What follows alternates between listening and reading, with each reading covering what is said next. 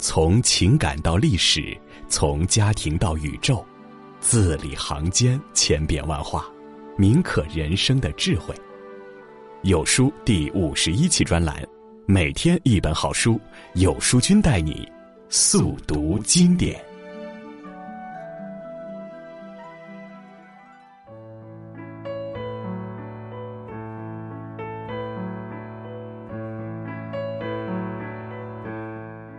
今天为您推荐的好书是《自在独行》，作者贾平凹。就在不久前，香奈儿的艺术总监、统领时尚界一个世纪的老佛爷卡尔拉格斐去世了，享年八十五岁。全世界的艺术与时尚爱好者为他的离去哀痛悼念。这位高龄长者生前，每年要为香奈儿设计八个系列的时装。还兼任另外三家高级品牌的设计师，三百六十五天要完成十七场世界级大秀，设计二十四个系列，几百套顶级时装，而四个系列就足以耗尽一个年轻设计师一整年的时间。卡尔曾这样解释自己源源不断的灵感：“我热爱人群，更热爱孤独，我需要有自己的时间。”远离无效社交的他，成名后也不忘根植于创作，最终享有时尚领域的终身成就。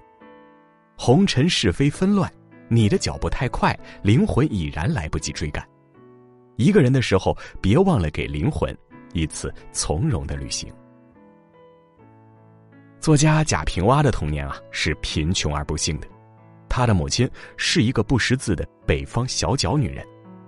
他的父亲呢，曾在一场浩劫中被流放，饱受摧残。每天天不亮，贾平凹就要上山砍柴，手上打了血泡，小小的身躯要背上六十斤的柴。有一次误砍了漆树，中了毒，满脸都是红疹子，传染给母亲和弟弟妹妹，脸都肿得发亮了。然而母亲还是照旧纺线织布，布却被收走了，兄妹几个哭作一团。母亲叹了一口气，带孩子们吃了一顿难得的好饭。就是在这样的环境里，贾平凹狠命的学习，自学完了初中课程，最终考入了西北大学文学系，改变了后半生的命运。原生家庭经受的苦难让贾平凹久久不能释怀，他爱这个家庭，更不愿人们只看到成长中的负能量。有些事情是躲不掉、忘不了的。就像潜伏着的抑郁症，你不主动分解，早晚会影响正常生活。当时文坛的写作主流呢是回忆痛苦，作家们沉浸在悲伤中无法自拔，而贾平凹走了一条孤独的路，那就是远离大众创作方向，忠实的记录自己的成长。他选择讲述那些苦难中的百姓仍然奋力生活、拥抱希望的故事。当表达无人理解，当倾诉无人共情，取悦他人不如坚持自我，在属于自己的精神土壤里，在无边的静寂中，寻找一种孤独前行的美。一个流浪的灵魂在书房里完成了自在独行。正是这样的独行，让他斩获茅盾文学奖、鲁迅文学奖等国内外文坛大奖。著作等身，是对贾平凹孤独前行的最好回答。灵魂中最深的孤独是伴随着清醒而来，因为看清世界的美丽与残酷，所以更加珍惜生命的流逝，让有限的时光忠于自己，去完成生命中最重要的部分。而有些热闹不过是在从众，不追也罢。古希腊神话中啊，有一个国王名叫西西弗斯，他为了永远掌握权力，逃离生死。被施予了最严厉的惩戒，他必须将一块巨石从山脚一路推至陡峭的山顶。地狱灼热的烈焰在四周熊熊燃烧，西西弗斯一有松懈，巨石便一刻不停地滚回山脚。当他用尽了力气，好不容易把巨石推到山顶，没想到无情的巨石又一次不可阻挡的轰隆隆地退回原地，如此这般周而复始，永无止息。西西弗斯感到无比的痛苦和绝望，直到有一天，他发现自己在烈焰下的身躯是如此的鲜活健美，自己奋力推动巨石，反抗诸神命运的灵魂，多么迷人高贵！他不再沉迷权力欲望，而是通过自我关照，重拾短暂人生的精彩，脆弱生命的壮美。这个时候，巨石轰然消散，西西弗斯获得了真正的自由。我们每个人都是西西弗斯，太过忙碌于周而复始的生活，以至于只有独处时，我们才想起和自己的对话。我自风情万种、与世无争的复旦大学女教授陈果，曾这样诠释孤独的可贵：孤独藏有巨大的精神力量，找到它，你就可以脱胎换骨。与其煞费苦心却徒劳无功的去计较生命的长短，不如去沉思如何使用我们有限的生命，使之绝不空虚。这意义显得更为重大。独处是一味药，可以治疗焦虑，让你有足够的时间去反省过去，去计划未来。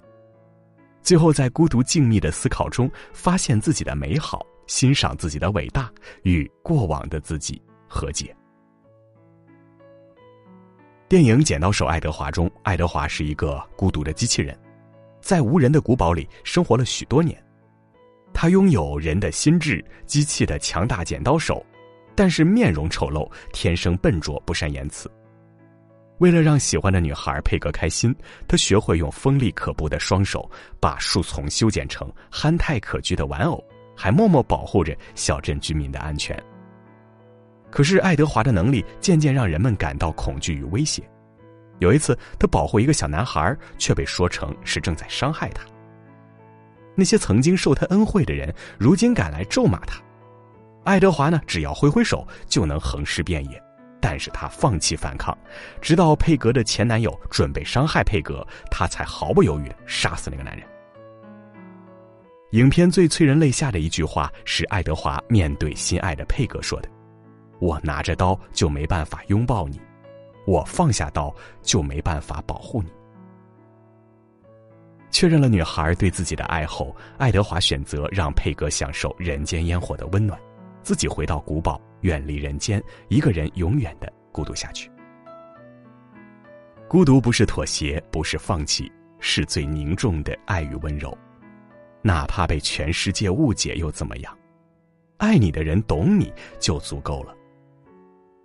我们的人生中或许都有难以言说的辛酸往事，《世界尽头与冷酷仙境》中这样解释：世界上存在着不能流泪的悲哀，这种悲哀无法向人解释，即使解释，人家也不会理解。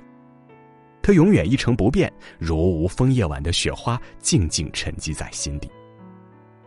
孤独的人往往心中更加温暖坚定，如清风明月，举世独清，众人独醒。真正孤独的人从不寂寞。天地山川、风花雪月，乃至一蔬一饭，都是他眼中的知己。日剧《孤独的美食家》讲述了一个形单影只的中年男子，在日本的大街小巷四处寻觅美食的故事。他半生最大的爱好，就是每日在完成繁重的工作任务后，放下一切思绪，找一家隐秘的小店，安静幸福的享受一顿美食。哪怕只是一碗肉炒饭，一碗炸酱面。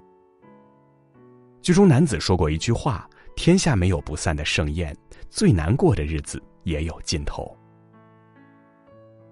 重拾独处的时光，取悦自己比什么都重要。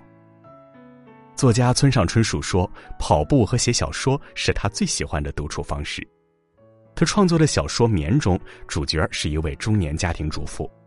女人的一切只为了丈夫和孩子忙碌，被家庭琐事填满，日复一日的买菜做饭、接送孩子，成为模范妻子的同时，完全丢失了自我。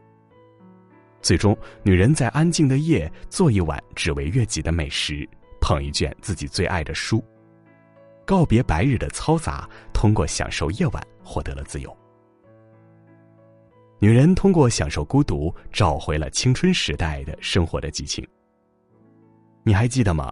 那些年少时的奇思妙想，曾许下要完成的各种愿望，被时间洪流冲刷到一无所有。人生看似忙碌，却没有为自己留下余地。孤独是一种生活态度，不代表着空虚忧郁。孤独不是离群所居，而是在繁华似锦的生活里留一份清丽的美好。李白给儿子起小名，唤作明月奴，希望儿子能侍奉孤高洁净的明月。李白是个寂寞的人吗？显然不是，他热爱着世间美好的一切，美酒、美景、好诗、好人。但李白是懂得享受孤独的，否则不能知晓独对一轮明月的悠然自得。孤独就是人类最宝贵的那点骨气、傲气，它让你在紧凑的活着里尝到一点生活的意趣。贾平凹在《自在独行》中写道：“在这个美好又遗憾的世界里，你我皆是自远方而来的独行者。”不断行走，不顾一切，哭着笑着，留恋人间，只为不虚此行。何必怕独行呢？那不过是一场心灵的隐居。即便你认为自己是孤独的，也是可以自在的。孤独说到底不过十枚字：清醒、发现、坚守、热爱、自在。从清醒开始，找寻一份自在。致每一位孤独行走的你。